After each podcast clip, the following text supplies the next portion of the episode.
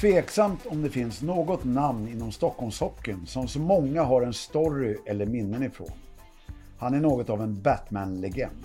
För min egen del så kommer det här bli ett väldigt speciellt samtal. Emotionellt och nästan högtidligt.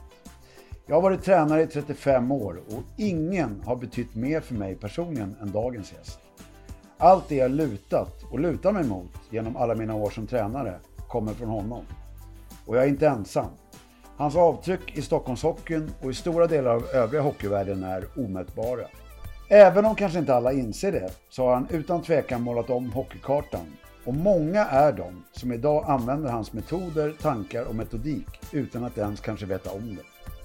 Thomas Storm, varmt välkommen till DB Hockey Podcast. Tack. När någon säger “It's just a game” så brukar jag ofta tänka på dig. För när jag tänker på dig så tänker jag någonting väldigt viktigt och stort. Eh, någonting som är väldigt mycket mer än just a game. Eh, du har fyllt ett helt liv med hockey. Du har påverkat och gjort starka avtryck hos tusentals människor under din tränarkarriär. Kan du sätta ord på vad hockeyn har betytt och betyder för dig? Ja, tack för introduktionen. Överväldigande. Eh, ja... Det har ju gått lite i vågor. Men, jag, men eh, om man ska försöka sammanfatta det så... Så nu är... Eh, nu, om vi börjar med slutet så är nu är det ju eh, jäkligt roligt att hålla på med hockey. Och jag tänker på hockey och tittar på hockey dagligen. Och folk frågar om jag tröttnar aldrig. Men, och det, jag försöker analysera vad är det som har gjort att, det, att jag brinner så mycket för hockey nu. När jag har hållit på över 50 år. Men det, det är hockeyns utveckling. För det var no, någon period där när Börje Salming blev ihjälslagen nästan och Philadelphia Flyers vann två år i rad. Då började jag tveka på det här. Det är ju liksom en våld. Det är för mycket våld. Det är ingen bollsport. Eh, men sen vände det med Gretzky, européerna i NHL. Och idag när jag tittar på ja, mitt favoritlag Detroit börjar komma tillbaks efter en period, tung period här i många år. Kanske de når slutspel här i år. Eh, men Toronto Rangers exempelvis, vilken hockey! Se William Nylander med kattlik åkning. Och Mika Zimbanyad finter och direktskott. Panarins passningar bakom ryggen. Alltså det är ju, det är ju konst. Och eh, det där var ju min mentor Werner Persson som myntade uttrycket att jag tror det kom från att ishockey ska, det ska inte bara vinnas, det ska vara vackert också. Och det där har jag alltid känt att det betyder mycket för mig också. Så vackra rörelser på isen, välkoordinerat, full kontroll med sina verktyg och sen ett fint samspel mellan spelarna. Så, så, så nu är det inget snack om att det är, det är hockeyns utveckling har gått eh, i rätt utveckling. I alla fall för mig. Mm. Men eh, så att det har ju blivit en livsstil. Och eh, jag valde hockeyn före fotbollen. I, jag var bättre i fotboll än hockey när jag spelade själv var på väg till Hammarby som tonåring. Och, och eh, men fick åka med min första riktiga hockeytränare Kjell-Åke Gustafsson. När vi, han kom till Tumba, jag spelade i Tumbas juniorer. Då fick jag hänga med honom till eh, VM i Helsingfors 74. Och där och då bestämde jag mig för det här, det här är sporten jag ska satsa på. För då, då fick man känna doften utav de bästa hockeyspelarna i världen. Liksom. Man satt så nära och fick se och uppleva det var, det var... Eh, jag kan tänka mig de som är väldigt religiösa. Det var en uppenbarelse liksom. Det här, det här är grejen för mig. Mm. Ska gå tillbaka till eh, där det började med, apropå uppenbarelse och religiöst. Det var lite den känslan jag hade första gången jag gick in genom portalen på Ringvägen eh, 1993 tror jag det var. Jag hade varit ute i Österåker och Vallentuna. Ehm, dörren öppnades till Hammarby väldigt, väldigt överväldigande för mig och en väldig möjlighet. Och det var verkligen att komma till en helt annan värld. Jag har sagt det många gånger förut. Det var, mitt liv förändrades. Jag visste inte riktigt vilken väg jag skulle gå. Jag var 20-21 där någonstans. Eh, och komma till den världen som försiggick på Zinken och eh, i Hammarby, det var, det var verkligen en, en riktig ögonöppnare för mig. Om du skulle beskriva, vad hände i Hammarby i början på 90-talet när du och ett annat stort gäng dedikerade tränare gasade på? Ja, det var, det var inte helt lätt i början, men Jimmy Ahlgren som då var ansvarig för ungdomshockeyn, han tyckte jag skulle komma dit. Och det, det, roliga i historien är att jag jobbade i min ungdom på Luxor. Och jag är med ut i bilarna där och levererar och hämtar TV-apparater. Min storebror Gilbert, han jobbade som, eh, som reparatör på Luxor. Så det var han som hjälpte mig in där. Så det var första jobbet efter nian där. Jag hade planer på att gå Bosön, men då måste man vara några år äldre. I alla fall, så vi åker, för, åker i stan, eh, jag och chauffören, och så åker vi förbi ett ställe. Jag hade inte varit i stan så mycket. Och där, jag hinner se att det är en idrottsplats med murar runt eh, genom huvudingången där och att det är is, bandyis då. Eh, så, och direkt började jag tänka där skulle man ju bedriva ishockey. Eh, och det här är ju på, vad kan det ha varit? För jag kom till Hammarby 90 sen. Mm. Men var du verksam som tränare när, när ja, du såg då var jag ju tum, IFK Tumba Hockey. Jag pluggade mm. på Bosön sen. Så på 80-talet där är det väl någonstans då. Mm. Slutet 80-talet. Men i alla fall, sen ringer Jimmy och jag har möte och då är det Zinkensdamm. Ja men här känner jag igen. Här har jag åkt förbi för ett antal år sedan. Ja men här ska det, här ska det bedrivas hockey. Centralt, nära med tåg, buss, tunnelbana. Samla Stockholms hungrigaste talanger. Det började växa fram mm. tankar där och jag fick eh, stöd av Jimmy och, och, och jobba igång verksamheten. Det fanns redan ungdomstränare där som fortsatte. Roffe träffade jag där, mm. Nordström. Mm. Honom hade jag träffat några år innan på allmänheten på träningshallen. Eh, Jerry, Lars Jerry, Christer Falk mm. var där. Eh, men det blev ju en jäkla storm när jag kom dit.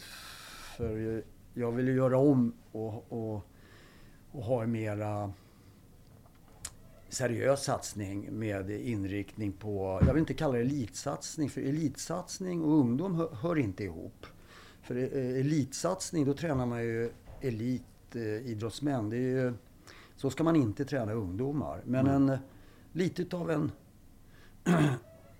ja, ballett Kungliga Teaterns ballettskola eller eh, musikutbildning på hög nivå, fast i hockey då. Mm. Där de som har ett intresse utöver det vanliga kan, eh, kan komma till, in till Zinken, till Hammarby Hockey. Ja.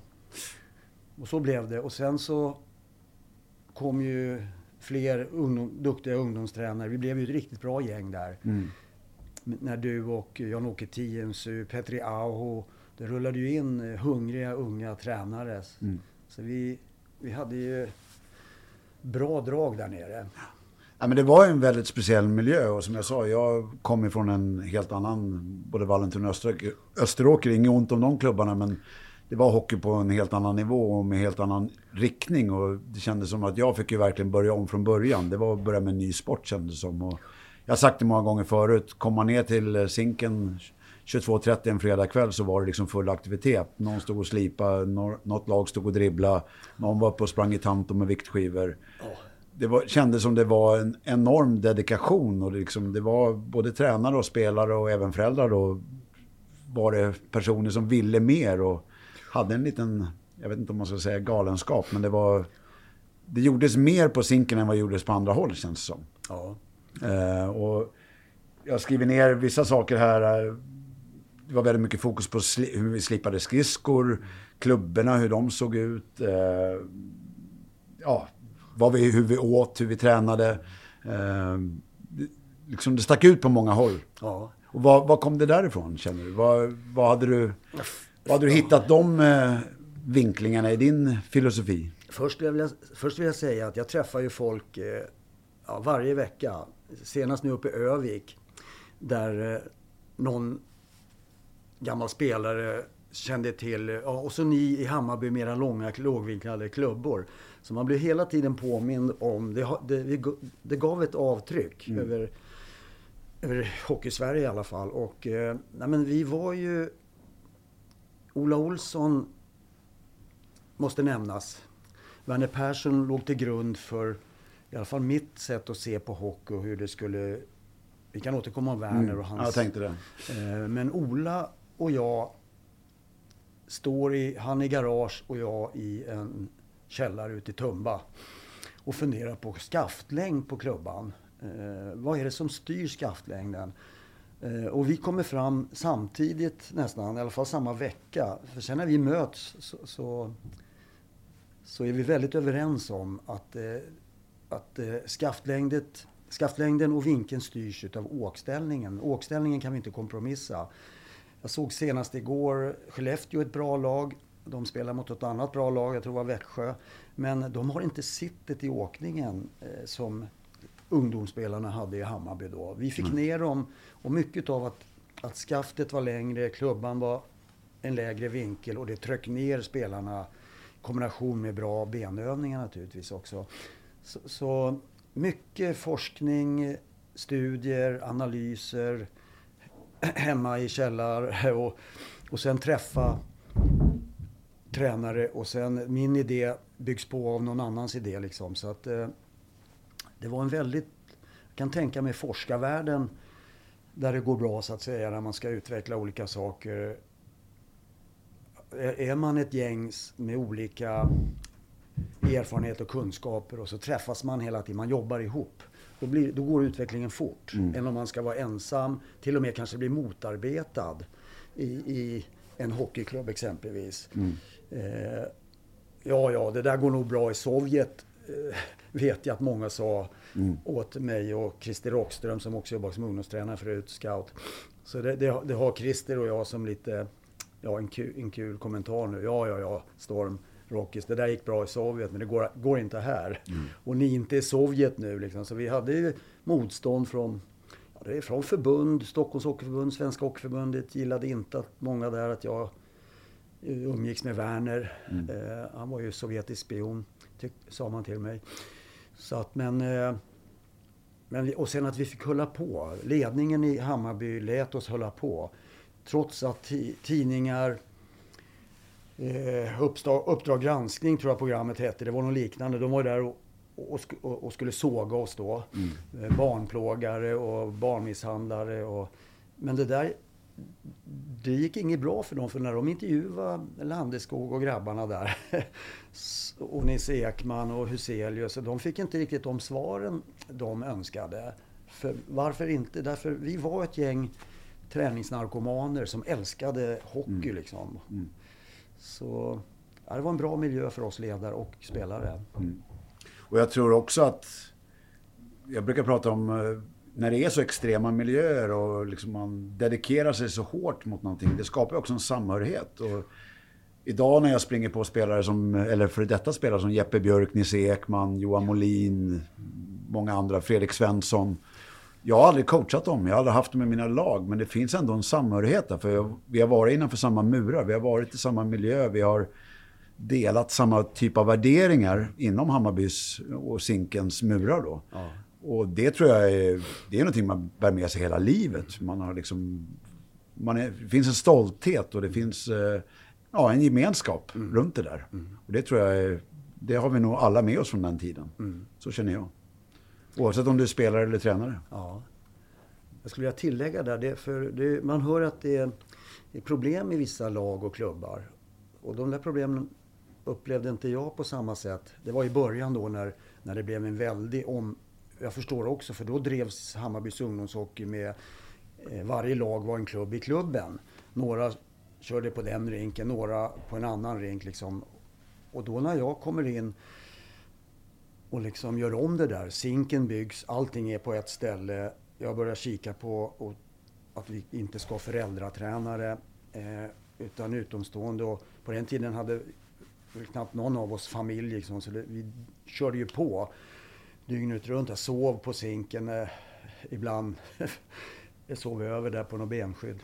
Men eh, varför det gick bra, det var för vi hade ju... Det var ju nu är det ju mycket politik och, och annat som, som styr och ställer. Och, Och där var det idrotten som fick bestämma. Prestation och intresse och idrott fick bestämma utvecklingen så att säga. Inte om någon pappa hade mycket pengar och sponsrade för att sonen skulle komma in då eller, eller någon annan eh, felaktig inriktning. Så det, det, det tror jag var en nyckel, att vi mm. kunde hålla på ett bra tag. Mm.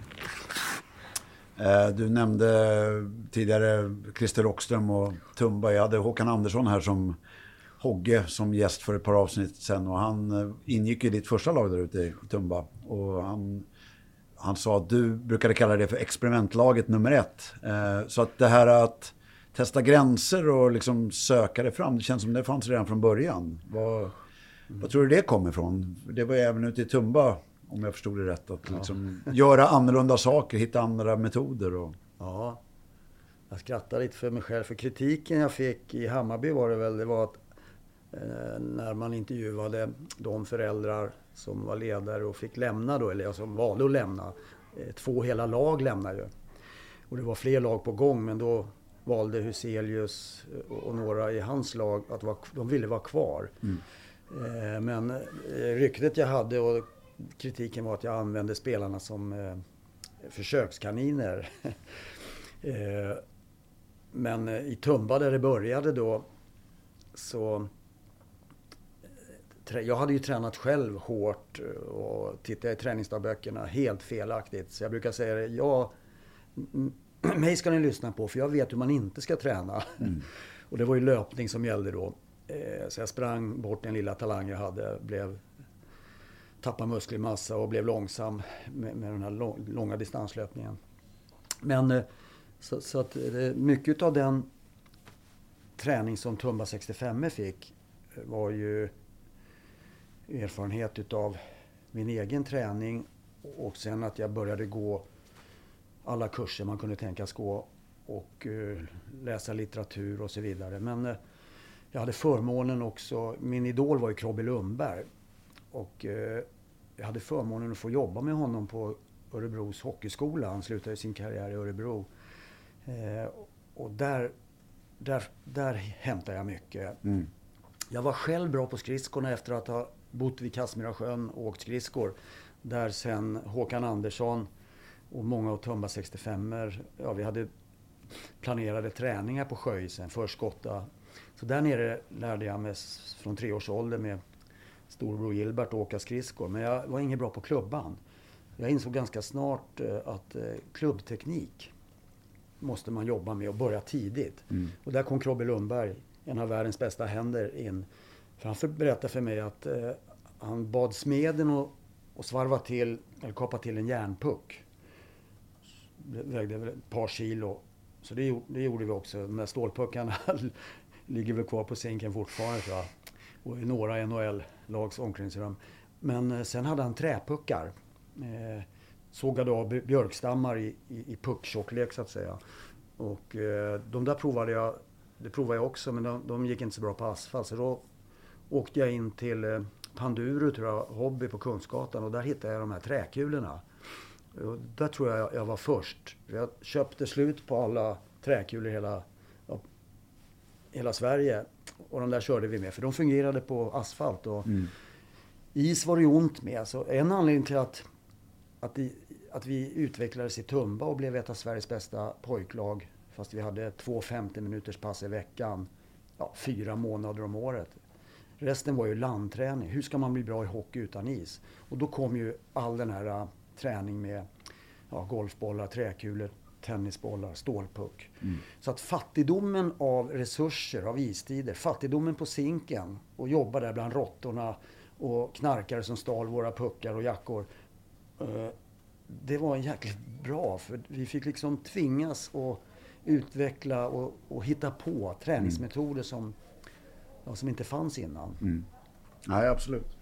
Uh, och du var inne på Sovjetunionen tidigare. När öppnades det, den fascinationen och det intresset, liksom var, hur kom du, för Werner var ju verkligen, eh, han var ju lite gudfadern över hela hockey här i Stockholm och var ju väldigt Sovjet-influerad. Ja. Ja. När hamnade du själv på det spåret? Oj, eh, min mor fyllde hundra här för några månader sedan. Och hon berättar att jag på 60-talet när TVn uppfanns så hade vi hade inte råd med en normal TV så vi hyrde en TV. Och eh, där fick man lägga i kronor bak eh, för att bilden skulle komma. Eh, och, och, när det var hockey-VM, då var jag i, i mitt esse liksom. Då sprang jag ifrån TVn ut till kylskåpsdörren. och Där fanns det magneter. Och körde. Och då var det, det var ju Svenne Tumba och Nisse Nilsson. Men det var mycket sovjetiska spelare. Och det var väl för att de vann oftast. Hockeysången eh, nämndes ju. Det var ju, Sovjet vann ju oftast. Så då, då blev deras national hymn där, det blev ju hockeysången liksom. Mm. Den, den, spelas när det är hockey. Eh, men, men, av någon anledning så fascinerades jag av det sovjetiska spelet. Mm. Eh, Ragulin, Firsov, det var liksom magneterna fick eh, de namnen. Mm. Och vad det kommer av, det, för då hade jag inte träffat någon Werner Persson eller någon. Så, men sen, och jag funderade på vägen hit, när träff, hur kom jag i kontakt med Werner? Jag vad jag minns så läser jag av en händelse Idrottsbladet. Och där en bit in i tidningen, den kom ut en gång i veckan, så hade Werner Persson en kolumn. Och när jag läste de orden liksom och den analysen utav hockeyn, inte bara svensk hockey, världshockey och oj, då small det till liksom. Mm. Så då tog jag mod till mig och eh, gick på en match, AIK match och, och då, av någon anledning visste jag att Werner satt på pressläktaren, eller man hade ringt honom kanske.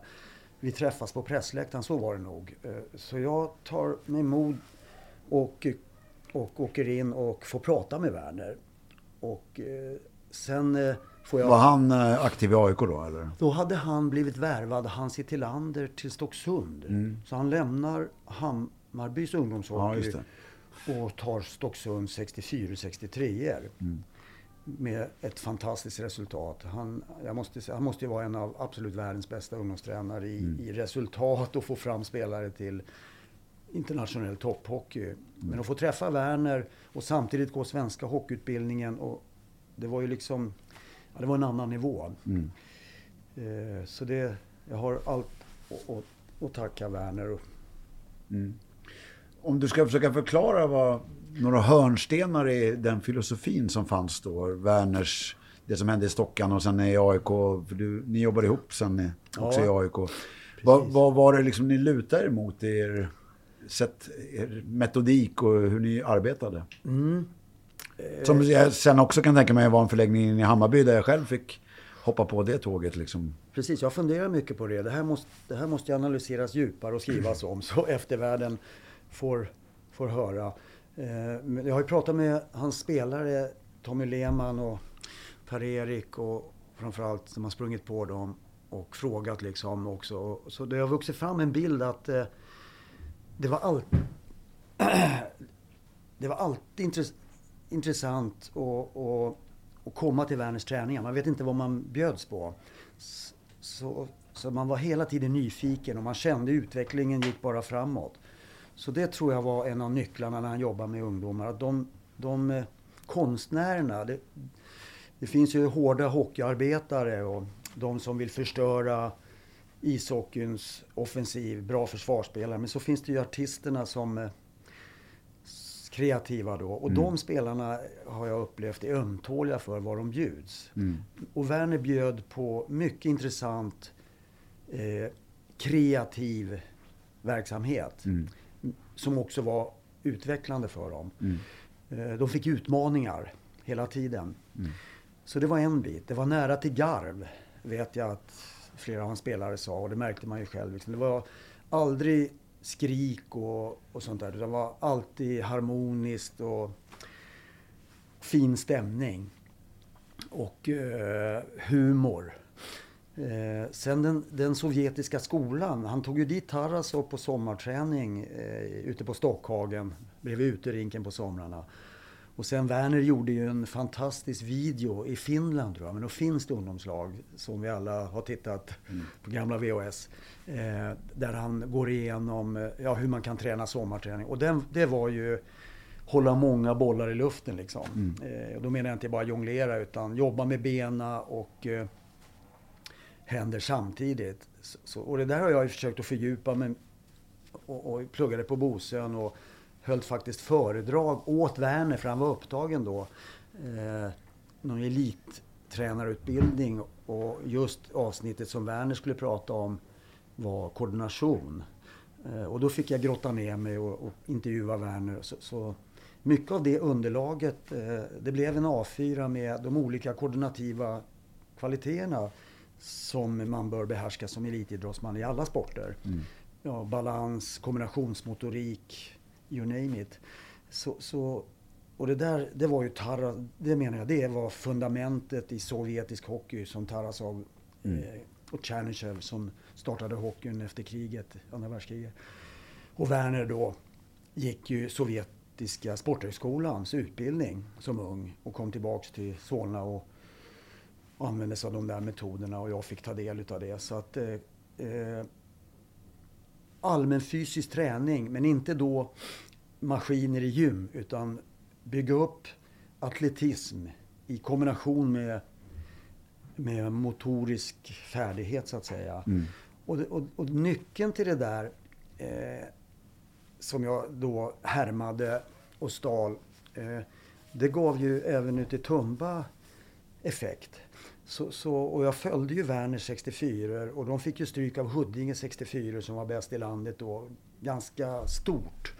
Och Werner Persson berättade för mig att efter någon match så hade Mr Huddinge, Nicke, klappat Werner på ryggen och sagt Werner, träna på ni. För alla visste ju att Werner körde mycket med grabbarna. Vi slår er ändå. Men då hade Werner svarat eh, att jag ska komma ihåg de där orden. Och det vände redan eh, den eh, säsongen. Mm. Och sen där, från det så vann aldrig Huddinge över Stockan och det gjorde inte många lag. Vad som hände med Stockan, AIK och Djurgården, det var att, och även, ja alla, de blev ju som alla andra ungdomar i puberteten, stora, långa, växte mycket. Vissa på väldigt, eh, växte mycket på kort tid.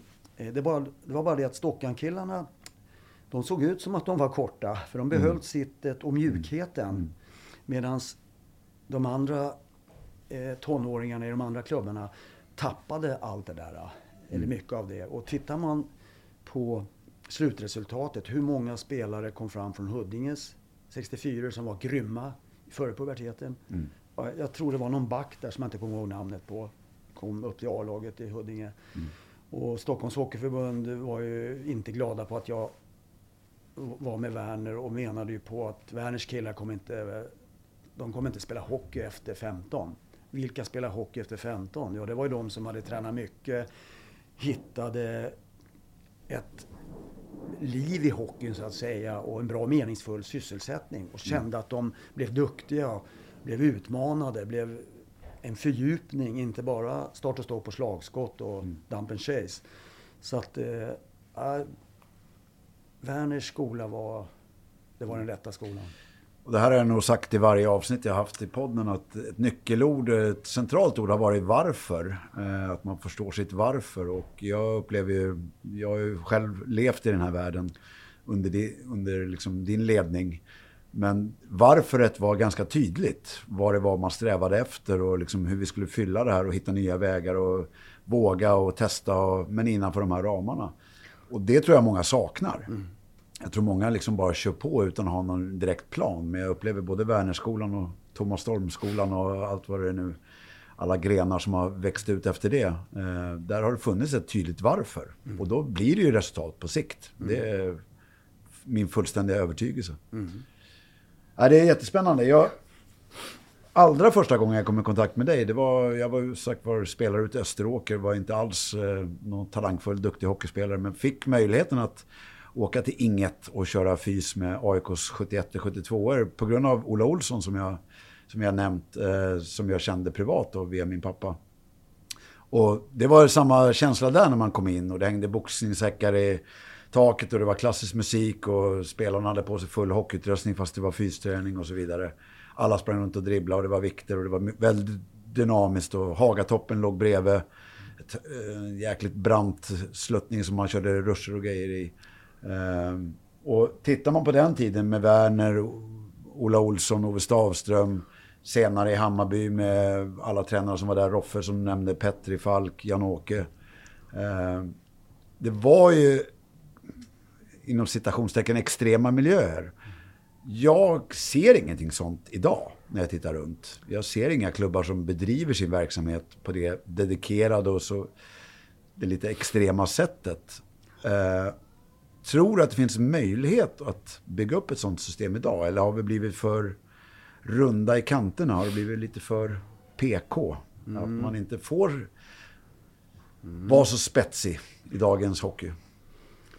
Ja. Vad har du för uppfattningar och tankar runt det? Ja, jag har fått frågan några gånger på, i modern tid.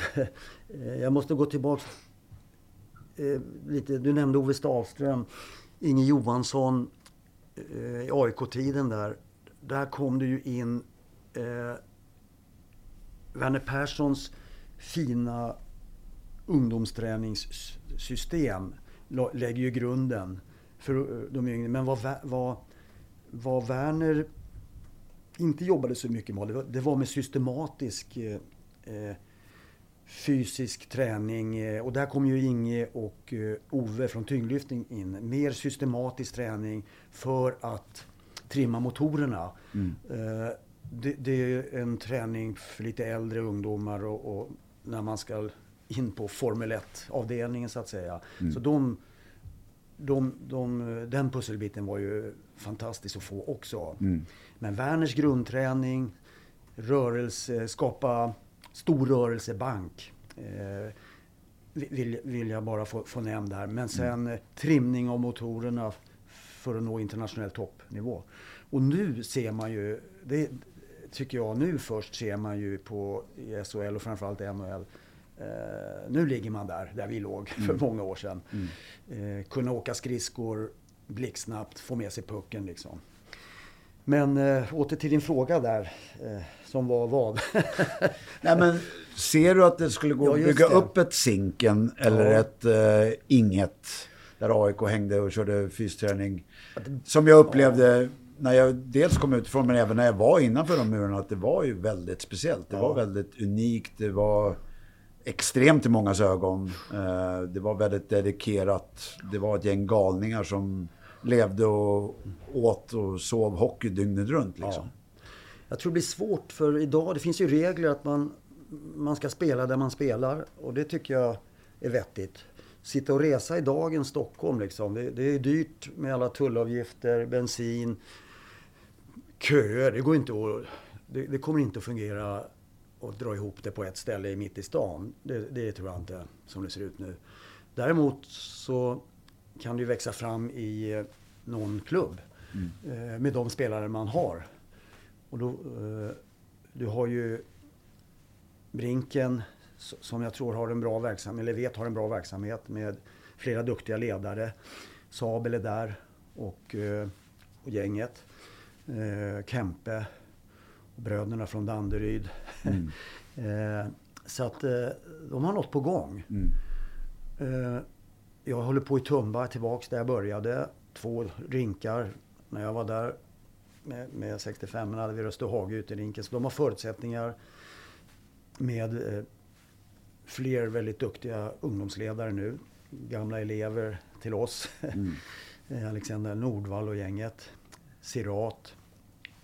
Eh, så vi jobbar med hockeygymnasiet där. Men jag kom på mig själv för några dagar sedan att eh, ingen kör ju dribblingar vad jag har sett utanför Tumbas ishalla där eller i, i korridorerna får man väl inte vara. Men eh, så jag ska nu här när det drar igång nu igen införa att alla ska ha den här Green Biscuit som är mm. vassare än träkulan för den funkar ju på alla underlag.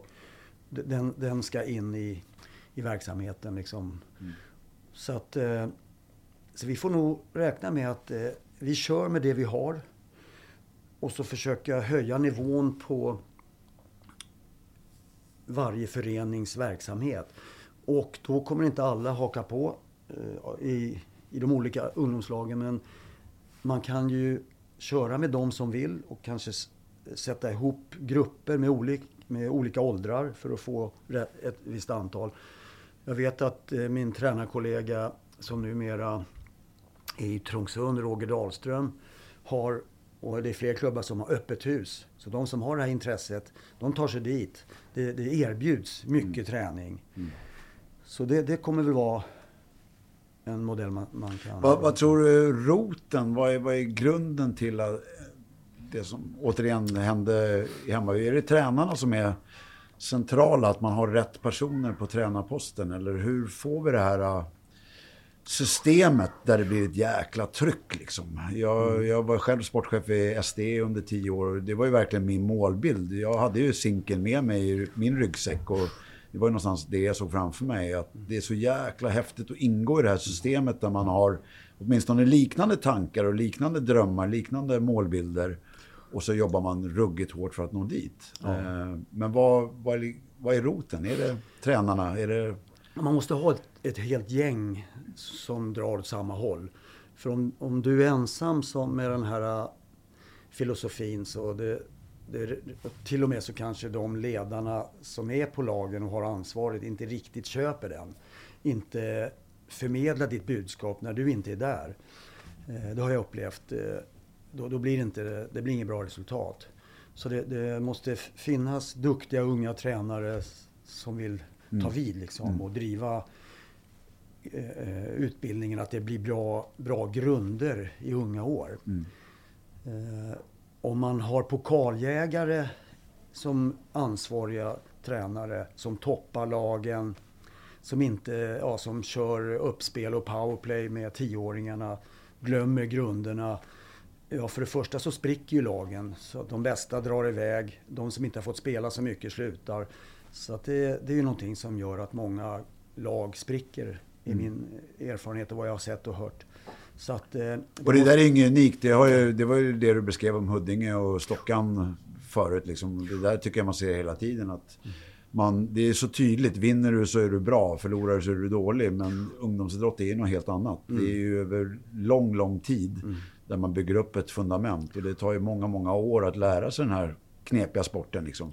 Allt från att bygga upp starka kroppar till att lära sig tekniken, till att lära sig spelet. Och drar man slutsatser om 12-13-åringar då tror jag man är väldigt snett ute. Och det var det jag upplevde just i Hammarby och även i AIK när du var verksam där. Det, det fanns den här långsiktiga planen och det var liksom det är klart att alla vill vinna här och nu, men det var inte det som var det centrala och det viktiga. Utan det var ju träningen och utvecklingen och ja. utbildningen. Ja.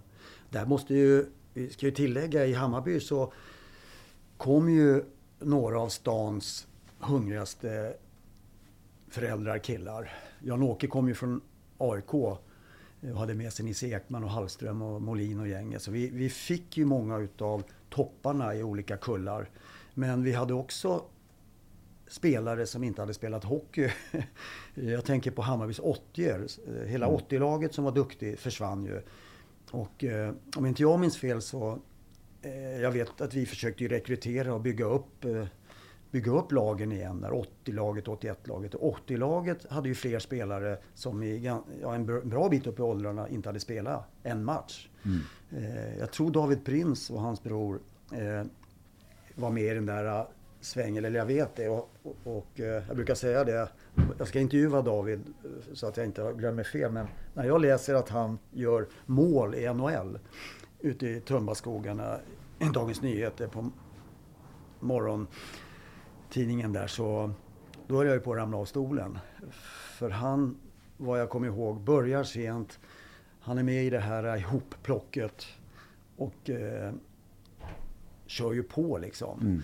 Mm. Eh, och, och, så att eh, vi, vi fick ju också spelare som, som vi fick jobba hårt med från grunden. Mm. Eh, men eh, ja, så... så mm. Det, det är inte, hockey är en jäkla svår sport och eh, jag, jag, tycker det är rätt när man säger att alla ska med. För jobbar vi med de som ligger längst bak och långt efter och kan entusiasmera dem lägga ner mycket tid på dem, eh, få med dem genom att de utvecklas och, och jobbar med grunder så tror jag att vi kan behålla dem i hockeyn också. Mm. Långt upp i åldrarna. Jag, jag tror, det har jag nämnt förut i tidigare samtal här i podden också, att att ta sig igenom svårigheter, att utmanas och få gå den lite längre vägen skapar ju många gånger en kanske starkare identitet. Man liksom, det blir viktigt för en. Mm. Många glider fram på en räkmacka när de är 11-12 år för de är kanske tidigt fysiskt utvecklade eller har väldigt fallenhet för tekniken och får mycket gratis där. Mm. Men de här som får jobba lite hårdare och går en lite längre vägen, de är ofta väldigt väl rustade identitetsmässigt och de har det här drivet i sig. Det är viktigt för dem när de blir 16, 17, 18 år där någonstans. Mm.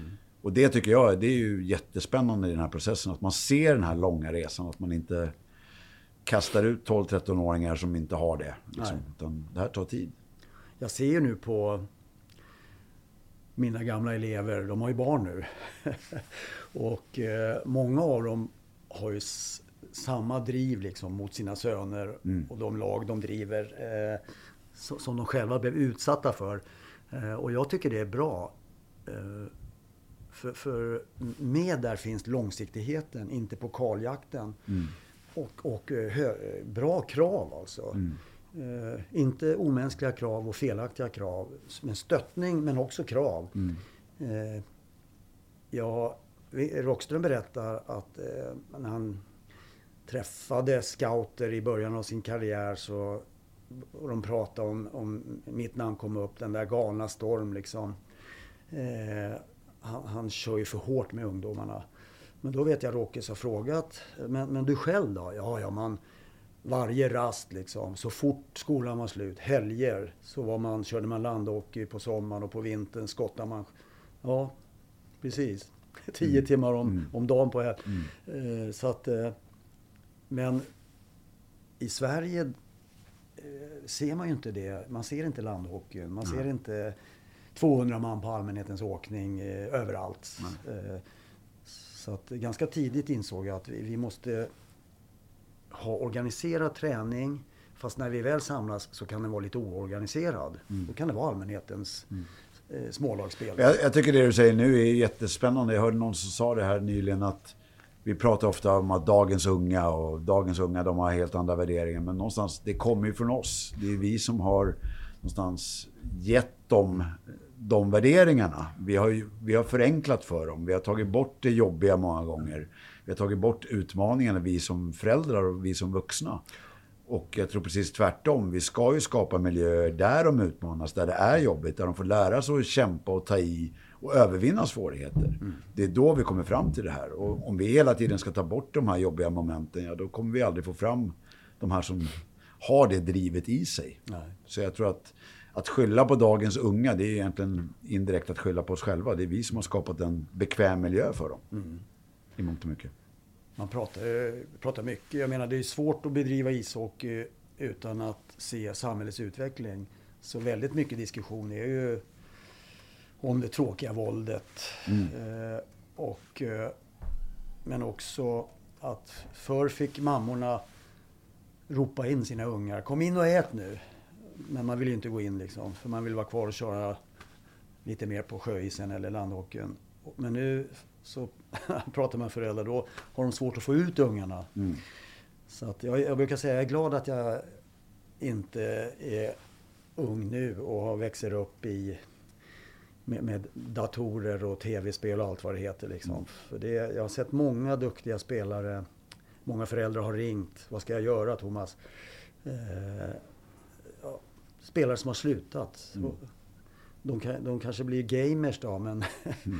men att sitta inne, dra ner rullgardinerna, leva på eh, energidrycker, koffeinblask och, och det, det är inget bra.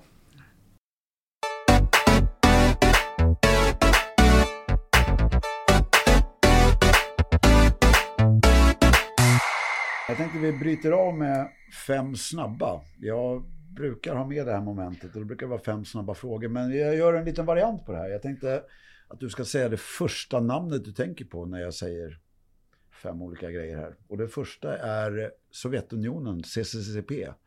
Vad är första namnet? Tarasov. Anatolij Tarasov. AIK. Werner Persson. Hammarby. Uh, jag får ta Jimmy Agren som gjorde det möjligt att jag fick komma dit. Detroit. Håkan Andersson som gjorde möjligt att jag... eh, Christer Rockström fanns ju med där, eh, men han lämnar så Håkan kommer. Så, eh, möjligheten att få komma och jobba där, fantastiskt. Eh, och den sista femte är inte någon klubb eller miljö utan framtidens teknik slash förebild. Vad, har du någon namn som du skulle vilja lyfta fram som en väldigt bra role model inför framtiden? För det första måste jag... Det blir ju på utespelarfronten. Mm. ja, men Nyland, William Nylander alltså, när det gäller forwards, modernt forwardspel. Mm. En spelare som har alla verktyg eh, men också ser och unpredictable, alltså oväntade. Men, men, och på backsidan eh, så är ju Erik Karlsson Mm. någonting i den där Mm. Eh, För då, du behöver inte ha så mycket försvarsspel. För har man sådana spelare med de skillsen då, då har ju de andra inte pucken, tänker jag. Nej, och där tror jag vi pratar samma språk, du och jag, om vi ska gå vidare därifrån. Du beskrev tidigare när du såg det här äh, följsamma, det atletiska, det dynamiska kontra det här hårda, tuffa, våldsamma nästan.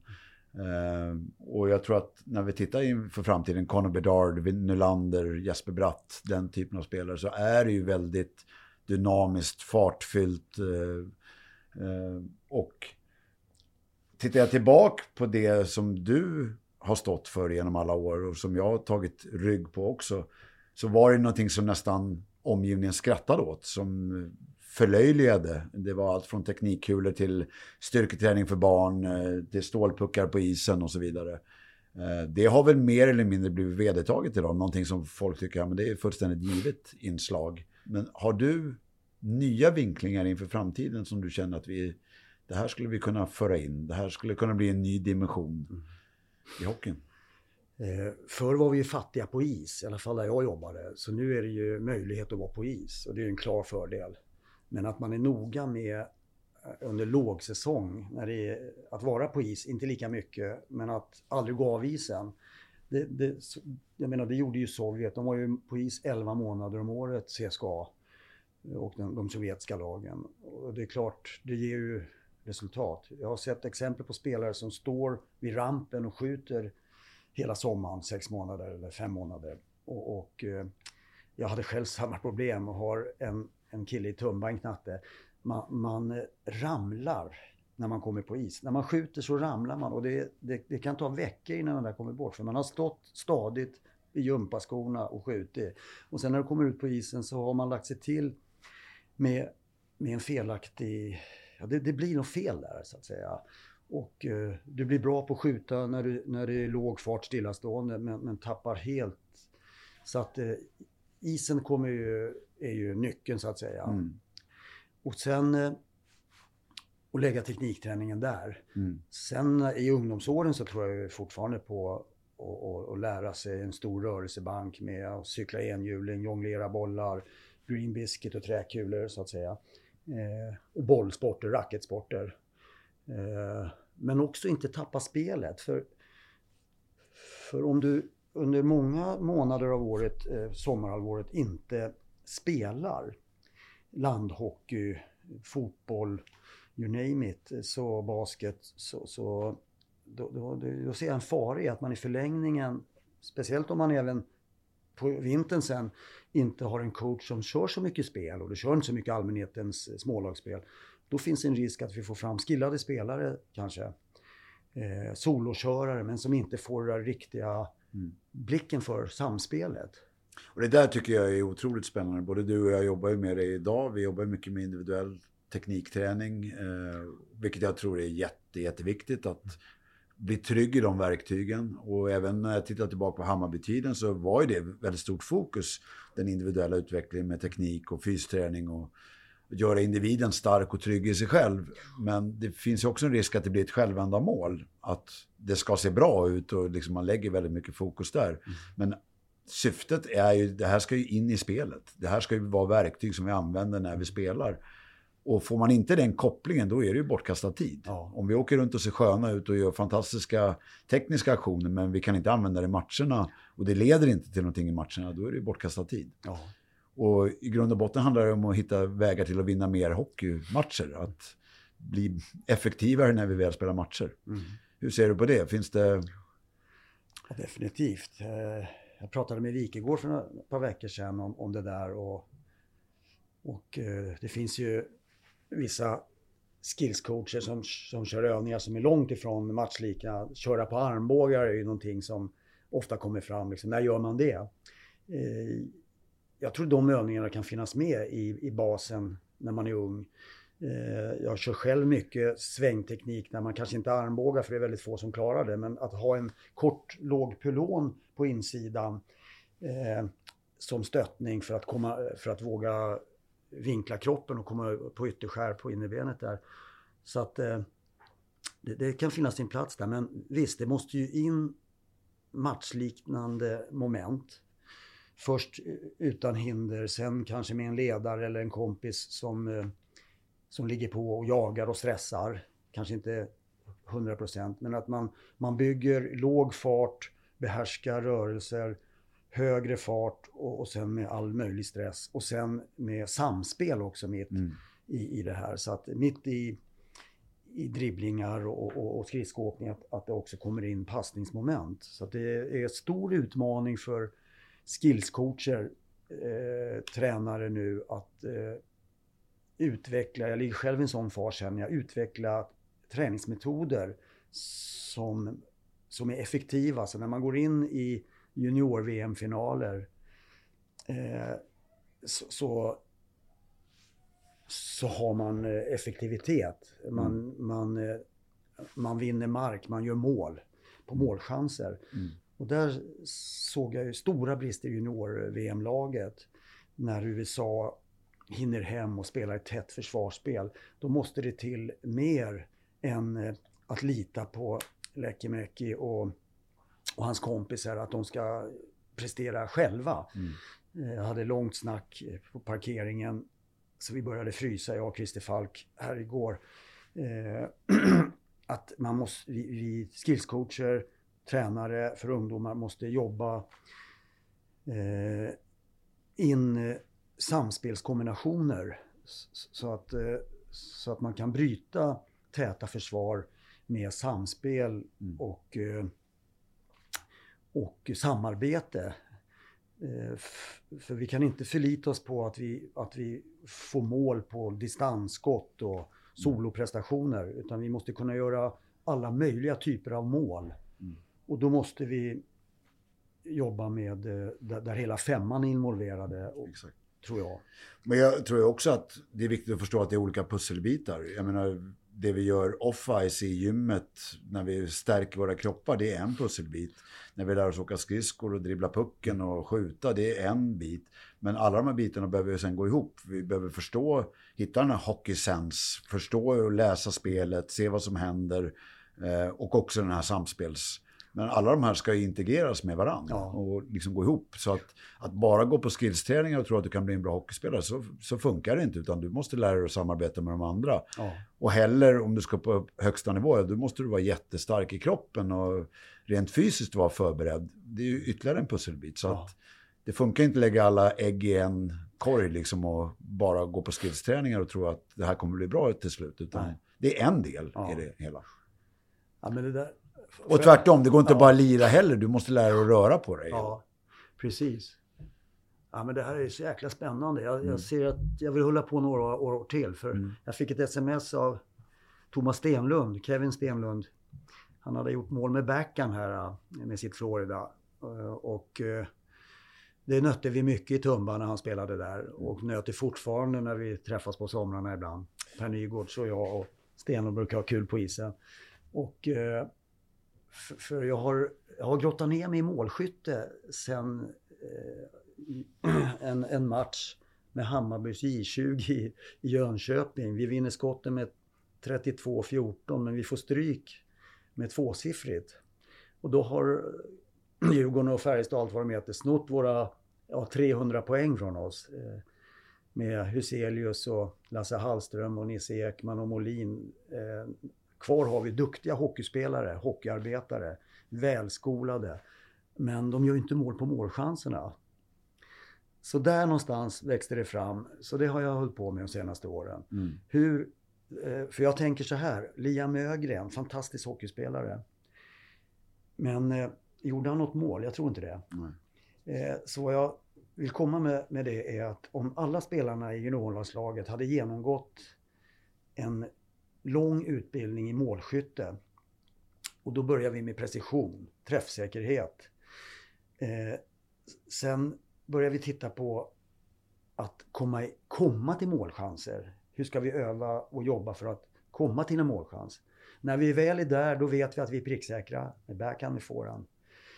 Direktskott, you name it. Eh, så, och det här, när jag får möjlighet att jobba med yngre oförstörda, så det tar ju bara en kvart så hänger de backhand i nättaket och, och fyller gokartdäcken med puckar så vi inte har några puckar kvar. Så att eh, det här går ju eh, om man har kunskap i det så att säga. Mm. Och, eh, och, och, om vi leker med tanken att, att varje gång en, en spelare får en målchans. Om vi byter ut den spelaren med eh, McDavid eller Elias Pettersson. Om det inte är de som har målchansen, för då blir det oftast mål. Eh, Conor Bedard och de här, eh, Austin Matthews måste ju med och Nylander.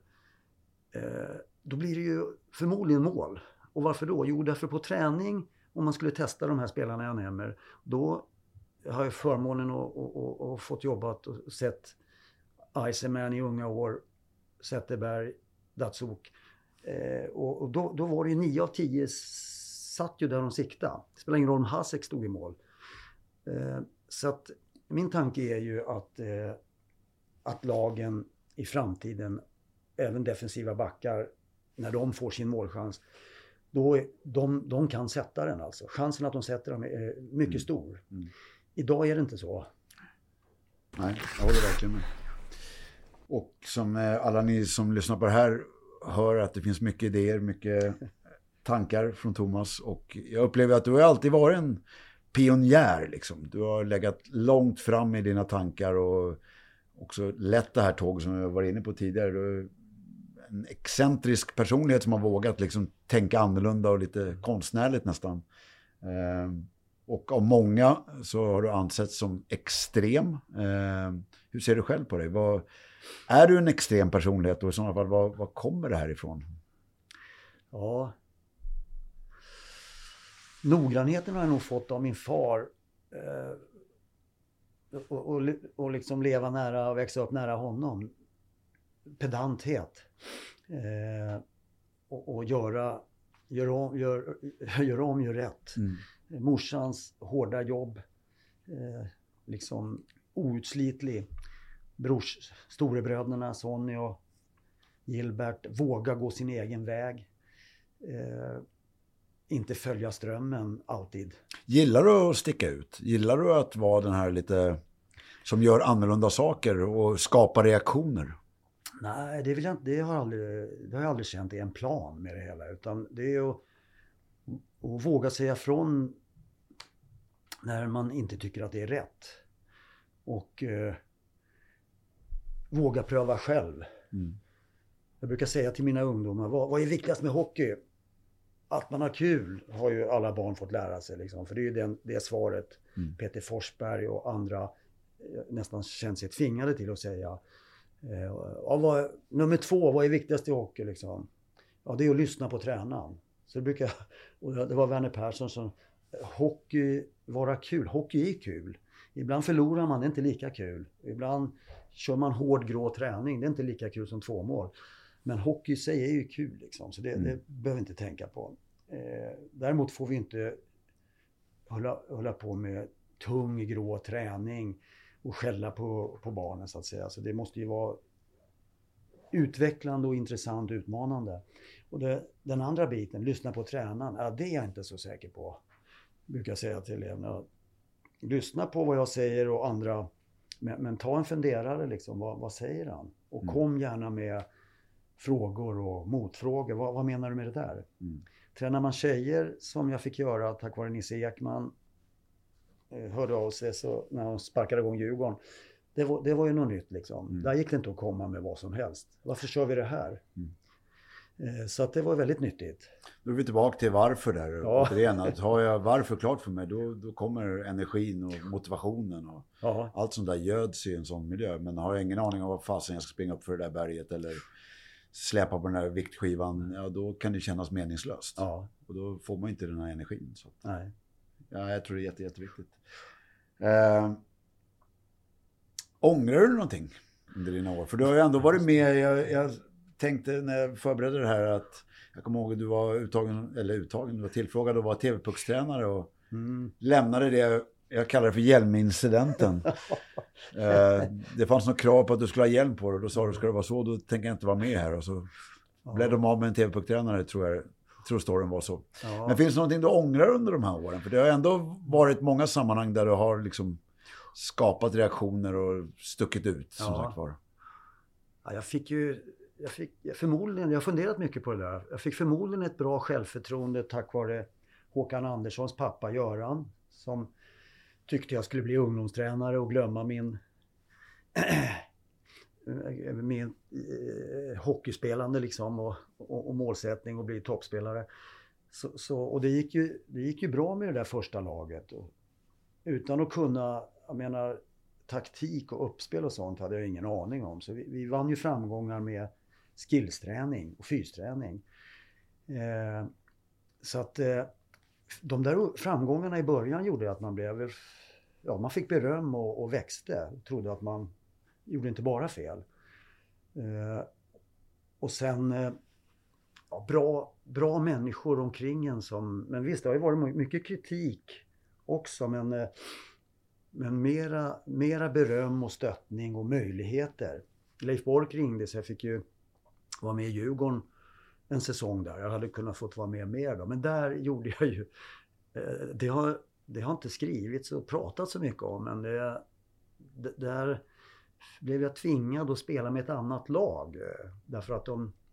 Jag hade J18 där och vi kommer till SM-slutspel och det laget var de... Ja, Charlie Berglund och de killarna som inte platsade i J20. Man hade lyft upp de bästa yngre J18-killarna i J20. Så då tyckte man att eh, från Djurgårdens sida då att de, det bästa laget ska spela. Men jag var inte riktigt nöjd med det där. Jag tyckte de som hade... Så då, då fick... Då gjorde jag någonting som jag... Eh, jag, jag vet inte om jag ångrar det. Jag, jag, jag, jag, tyck, jag tyckte det var rätt då. Mm. jag vet inte om jag gjort om det, men ja, men jag hade nog fasiken gjort om det. Jag tycker de som hade nått SM-slutspelet, de ska spela. Mm. J20-killarna som hade ålder för att spela, de, de får köra sin. Eh, men, men då, då körde vi lite extra lång fysträning på morgonen där och ja, vi blev lite, laget blev lite trött. Förlorade med uddamålet tror jag. Förlorade junior-SM där. Men eh, så, så och sen, ja man har väl gjort några saker som... Men i stort sett så ångrar jag, jag kan inte påstå att jag ångrar något direkt där utan jag har kört efter... efter eh, vad jag trott, tyckt varit eh, mm. det bästa för situationen. Men i yngre år var man väl inte lika eh, tål, man har inte samma tålamod kanske och var ganska tuff mot mot spelare och sånt där. Det, det som gjorde att jag inte ville coacha lag var ju att jag kände att jag, jag är mer en utbildare. Jag vill ha glada killar, bra mm. stämning och så kör vi grabbar. Men om man dagen innan har toppat laget mm. och, och varit hårt mot mm. spelarna så, så, ja, det funkade inte eh, lika bra. Så där, därför så la, la, jag ner coachjobbet där. Mm.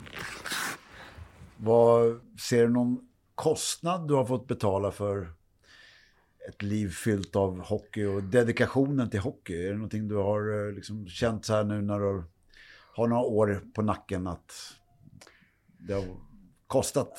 Mina föräldrar fick ju... det värsta de tyckte var att de, det ringde ju hela tiden på telefon när jag bodde hemma. Så att eh, mycket tid gick åt det. Eh, så då, de fick väl lägga ut en del pengar för att jag skulle hålla på med min hobby så att säga. Mm. Det var inte så bra betalt i början. Mm. Men eh, sen skaffade man ju inte familj eh, förrän långt upp i åldrarna, eller fick ingå i en familj. Men det ser jag nästan som ett måste, ja, det, det behöver inte vara men det, det gav ju mig många år med, med fördjupning i hockey liksom mm. dygnet runt. Mm. Och, och, välja hockeyn först bara. Eh, så att, eh, ja, det... För det tror jag, när man har stött på personer inom olika områden, de som ligger längst fram, de som ligger hamnar högst upp och det, där ser jag ju dig i allra högsta grad inom det du är aktiv inom. Det krävs väldigt mycket, det krävs väldigt mycket tid, det krävs den här dedikationen och det, det är liksom inte för alla. För man kan inte få alla andra pusselbitar i livet med sig utan när man, när man blir den här extrema som liksom ska bli nummer ett och vara den bästa, det, det kräver en jäkla uppoffring. Liksom. Ja, man hör ju forskare, en, förstående fru och familj. Mm. Eh, och det, det tar tid. Jag vet Werner Persson sa tidigt att eh, han, han hade kollegor som, jag tror den här historien var sann, det var någon fru som hade tröttnat så att nu får du välja eh, mig eller hockeyn. Och då valde han hockeyn, den här personen, så att någon, någon morgon då när han vaknar så ligger en hockeyklubba i sängen istället för frugan. eh, ja. Tydligt. Ja. Vad är du mest stolt över? Eh, men de här spelarna som inte har det, hjälpa spelare som inte har det så lätt. Jag menar, eh, att få, få köra Niklas Lidström på Zinkensdamms IP när han är ung liksom. Eh, det var ju häftigt. Mm. Men han, han eh, hade kommit dit ändå så att säga. Och Zetterberg, jag frågade Zetterberg, du, du, du kan ju alla övningar liksom. Likaså Rasmus Dahlin. Om jag eh, Rasmus sa han hade kikat på några nå stålpucksövningar och grejer som jag körde eh, på han och hans farsa då. Så han hade nött på där. Och Zetterberg, han hade inte kört de här övningarna, men han hade kört mycket på allmänheten. Och, och, och Pavel Datsuk, en ung Pavel Datsuk kommer till sommarcampen i Detroit liksom. Och, så, så, där lär man sig ju mer ifrån dem. Men när Mattias Nordström dyker upp ifrån Huddinge till AIK, bara att han kommer, för vi hade rykte om oss att äta barn liksom. Eh, det var lite häftigt. Eh, och eh, Gabriel Landeskog kommer från Mälarhöjden till Ung till Hammarby. För de hade inte, det var inte glasklart liksom. Mm. Jag tror Mattias har berättat någon gång att han fick tugga knopp i Huddinge. De hade ett grymt 72-lag med Micke Nylander i spetsen. Det, var, det fanns inte plats för de som inte var skillade liksom. Men att att de når och gör det bra ifrån sig i NHL, det är ju häftigt alltså. Mm. Huselius hade kommit dit utan min och andras hjälp tror jag. Nisse mm. Ekman, de, Nisse var ju sin egen tränare. Huselius, bollgeni. Så att, eh, men det, det, är, så det är kul. Eh, när det lyckas. Men annars, eh, jag var ju inte, jag var ju lite inblandad när Bayerns A-lag slår, spöar AIK på Globen. Det var ju häftigt. Mm. Då, då känd, det var kul för oss som har jobbat hårt. Eh, Hammarby vinner J20 SM för första gången i klubbens historia. Det var häftigt. Mm. Jan-Åke kör hårt. Jag vet att Jan-Åke blir orolig. Eh, han målar ju månadsschemat kolsvart. Träning åtta dagar i veckan.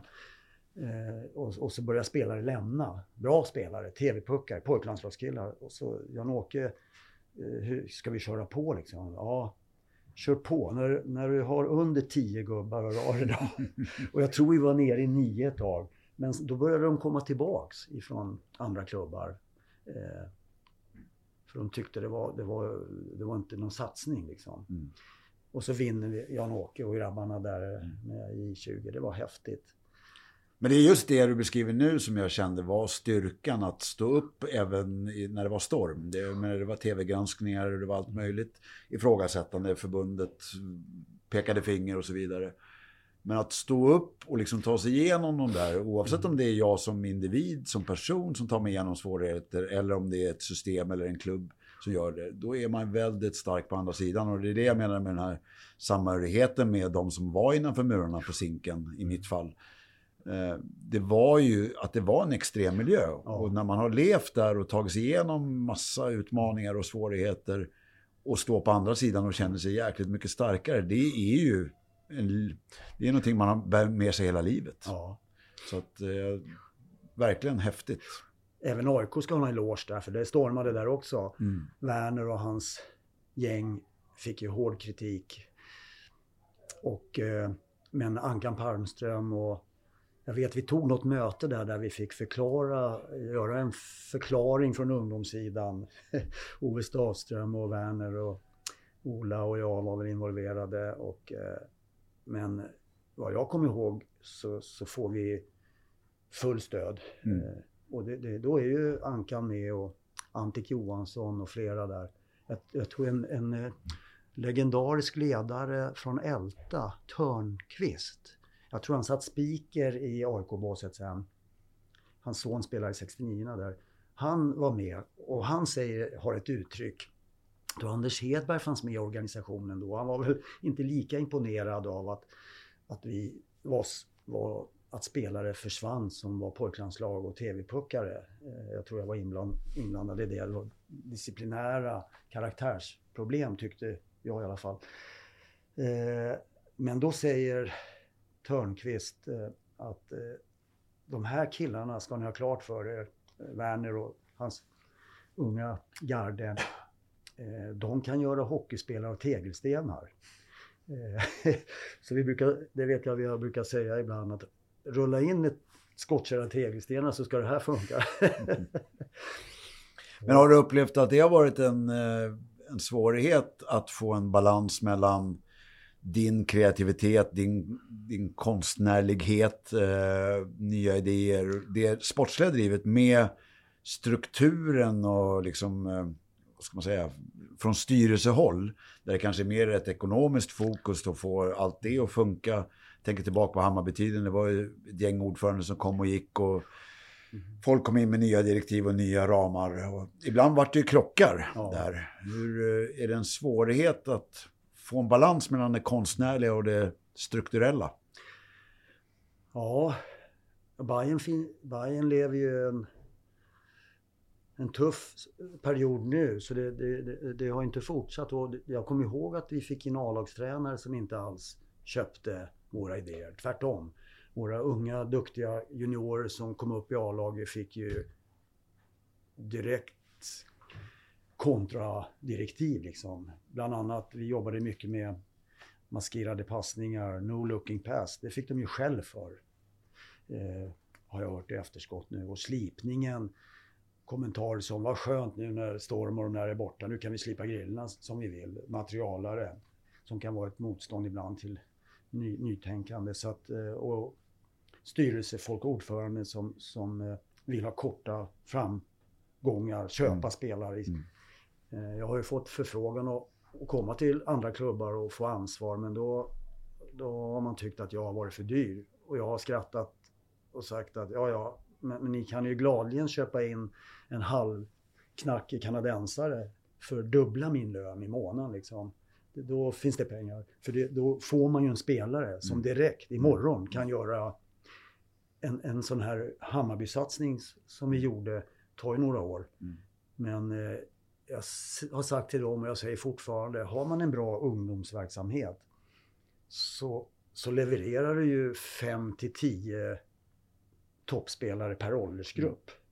Exakt. Men för vad jag är ute efter lite grann det är att dina idéer, du vet att jag värdesätter dem oerhört högt och har ju väldigt högt förtroende för dig. Men allting börjar ju någonstans uppe vid ledningen. Har du en ledning som har en annan syn så spelar det ingen roll hur bra tränare eller hur bra Thomas Storm man har i verksamheten. Nej. För då kommer det bli ett annat fokus och som du säger, ofta är det det här kortsiktiga. Inom två år ska vi vara i SHL eller vad det nu kan vara. Det här lite hetsiga. Medan från ditt perspektiv så är det ju någonting man bygger upp över tid och det tar många år kanske att etablera värderingar, träningsfilosofier och så vidare. Mm. Där upplever jag att många gånger kan bli en krock. Att många klubbar når inte fram för att det går inte hand i hand. Eh, liksom styrelse kontra det rent filosofiska Nej. som finns nere på verkstadsgolvet kanske. Nej, man vågar inte göra en sån långsiktig satsning. Sen kan det finnas, som vi pratade om tidigare, ansvariga coacher för respektive junior och ungdomslag som har en egen karri- karriär som agenda och är pokaljägare kortsiktigt. Eh, och det, då går det ju inte. Så att eh, ska, ska det bli fart i klubbarna så måste det finnas en stark sportansvarig. Eh, Eh, och, och, och, gärna flera. Och sen någon som ansvarar för eh, skolningen, grundskolningen på ungdomssidan. Mm. Men också juniortränare som, in, som fortsätter. För jag upplever också att om det ser bra ut upp till U16, sen har du fyra juniorår som eh, teknikskolningen måste vidare vidareutvecklas, den får inte lägga av. Mm. Så att, eh, Vilket jag tror är väldigt vanligt. Ja. Jag brukar säga att vi, våra spelare pikar rent tekniskt när de är 16. Ja. Sen blir det sakta men säkert sämre. De blir smartare, de blir starkare, de får bättre liksom, uppfattning om spelet och så vidare. Men det rent grundtekniska blir nästan sämre och sämre. Ja. Sen finns det ju självklart undantag därifrån. Men rent generellt så tycker jag det är så det ser ut. Vilket är fullständigt ologiskt. Ja. För att när vi ska börja prestera, när vi, som du var inne på tidigare, när vi kliver in i elit, mm. när det handlar om att vinna mm. och handlar om att prestera, då slutar vi med det som vi lutar oss mot mm. många gånger. Det är ju färskvara. Ja. Varför blir svenska spelare grymt duktiga på att skjuta pucken borta i NHL? Jo, för de stannar kvar. De tränar varje dag sitt mm. skott. Så att, eh, och det där gör ju en del spelare i SHL. Mm. Men, och, men eh, ska det bli resultat så måste ju alla ungdoms och juniorspelare eh, jobba med grunder liksom. Mm. Och hela hockeykarriären. Mm. Du var inne på Detroit tidigare. Hur, eh, genom åren har du jobbat en hel del med dem. Eh, hur har det samarbetet sett ut? Vad är det du har gjort med Detroit Red Wings? Där fick jag ju möjlighet att åka jag tror Detroit då var först med sommarläger. Eh, man, Håkan Andersson hade lagt fram vad jag, vad jag minns och kommer ihåg och förstår att varför bara titta på spelare, varför inte samla unga killarna och jobba med dem? Så då kom mitt namn in, så då, då blev det sommarcamper, oftast i, i runt eller efter 4th of July. Och eh, då samlar man eh, yngre killar och blivande Detroit-prospekt. Och jag kommer ihåg första lägret var uppe i Flint. Ett eh, fruktansvärt område. De rekommenderar mig att inte gå ta några cykelturer utanför hotellet. Eh, hög kriminalitet. Och jag vet, jag var nervös. Jag tänkte, för då satt ju headcoach och familjen Illich, ägarna, och, och, och, och, andra på läktaren. Liksom. Men jag, besl- ja, men jag kör det jag, det jag tror på. Så ut med viktskivor på isen och viktskivor på klubbor och stålpuckar och grejer. Körde på där. Och eh, fick komma tillbaks. men Eh, och jag, eh, spelarna var inte helt nöjda. Eh, av någon anledning, och jag har fått beröm för det. Jag fick köra Florida Panthers under en period där. Och jag såg att det var någon man på läktaren när jag körde camper i Toronto. Och han kom ner efteråt och frågade om jag var intresserad av att köra lite med Florida där. Och, och, och, för han tyckte om sättet jag jobbade. Du försöker få spelarna att se dåliga ut, sa han. Liksom. Och det hade jag aldrig tänkt på. Medan han hade haft andra skillcoacher och då, de coacherna var mer inne på att det skulle vara flow och flyta. Mm. Så ganska låg nivå, inga utmaningar. Eh, medan jag jobbade lite tvärtom då. Så, men spelarna gillar inte att ramla och snubbla och tappa puck. Så då körde vi camper på Zinken där under perioder. Med där McCarthy och gänget.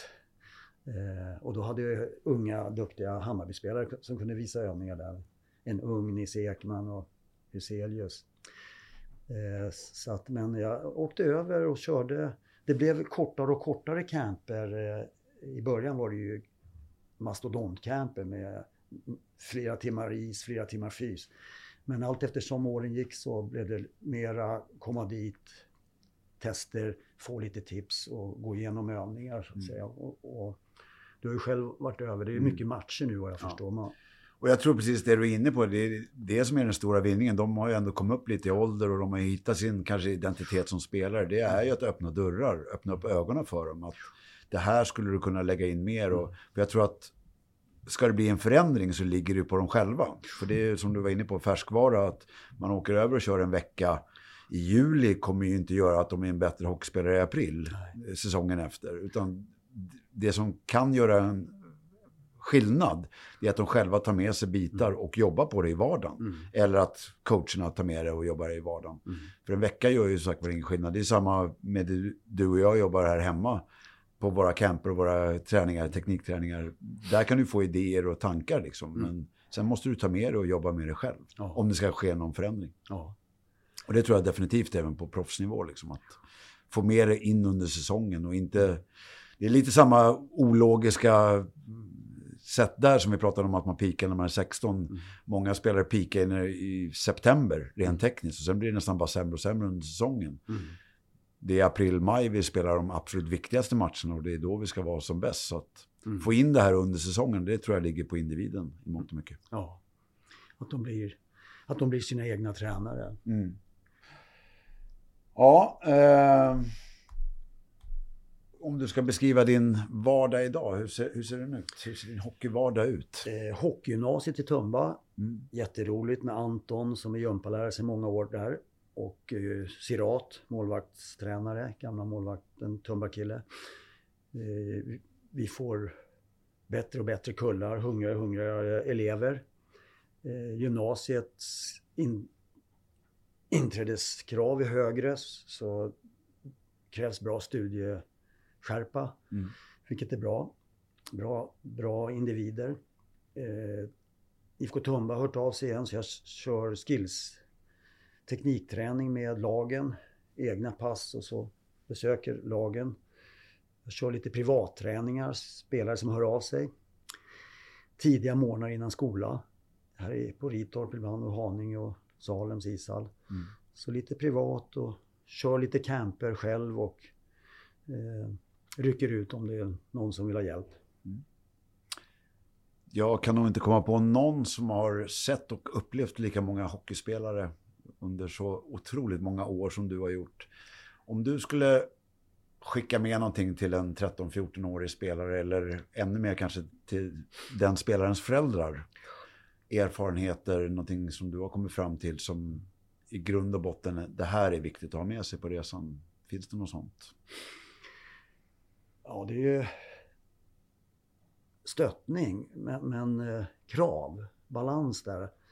Eh, kräva mycket, men ge mycket. Skolarbetet är ju viktigt. Där får man ju med sig tålamod och karaktär. Så, så, att, man, så man inte tappar där. Jag, tror, jag tycker man ska hålla på, om, om inte hockeyträningen är året runt där man är och bred, bra utbildning så, så tycker jag man ska hålla på med fler idrotter i unga år. Hade jag själv unga, ungar som ville, kanske väljer hockey som nummer ett, så- skulle jag inte vilja att de slutar med hockey i unga år och, och bara kör. Eh, Jag, jag tror att man kan bli uttröttad både muskulärt och, Mm. och, och, och intressemässigt. Utan fortsätta med andra bollsporter. Eh, Gymnastik, friidrott är ju bra individuella idrotter för att få en bra egen fysik. Så det skulle jag stimulera till.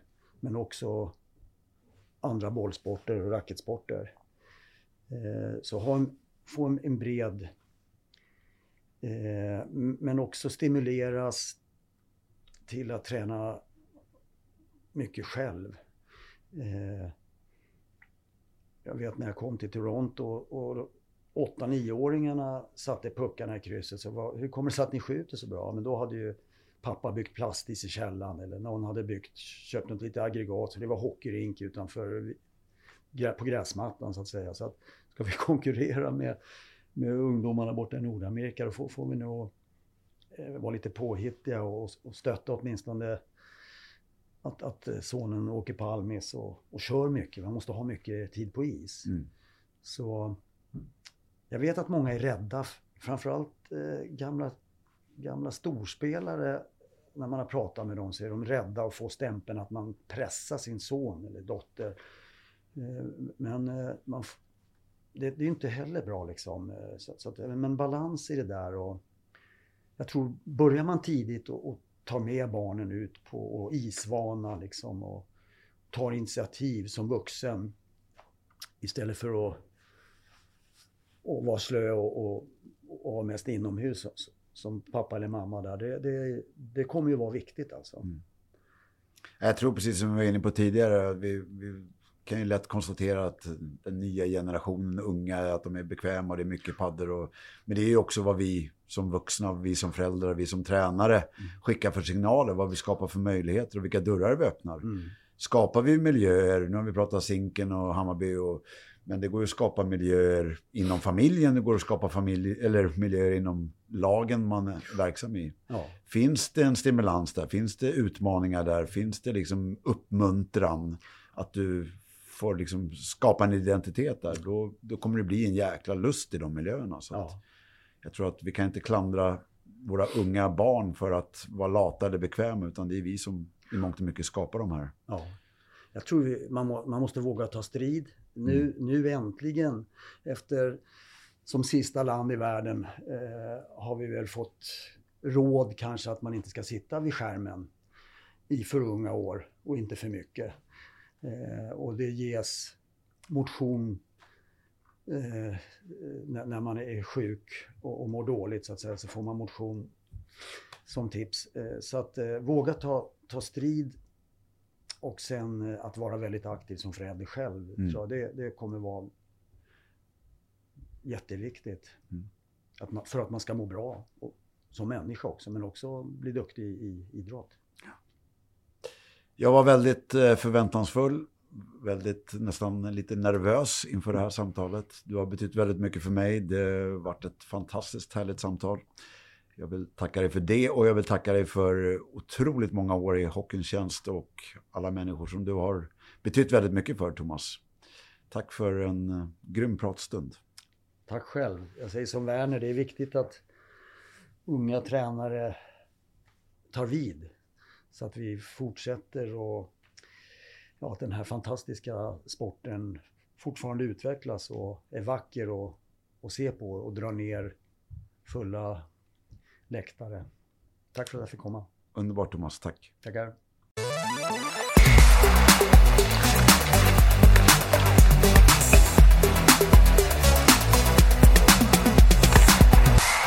Detta avsnitt är producerat och klippt av Elin Broberg. Musiken är gjord av Dennis Karlsson.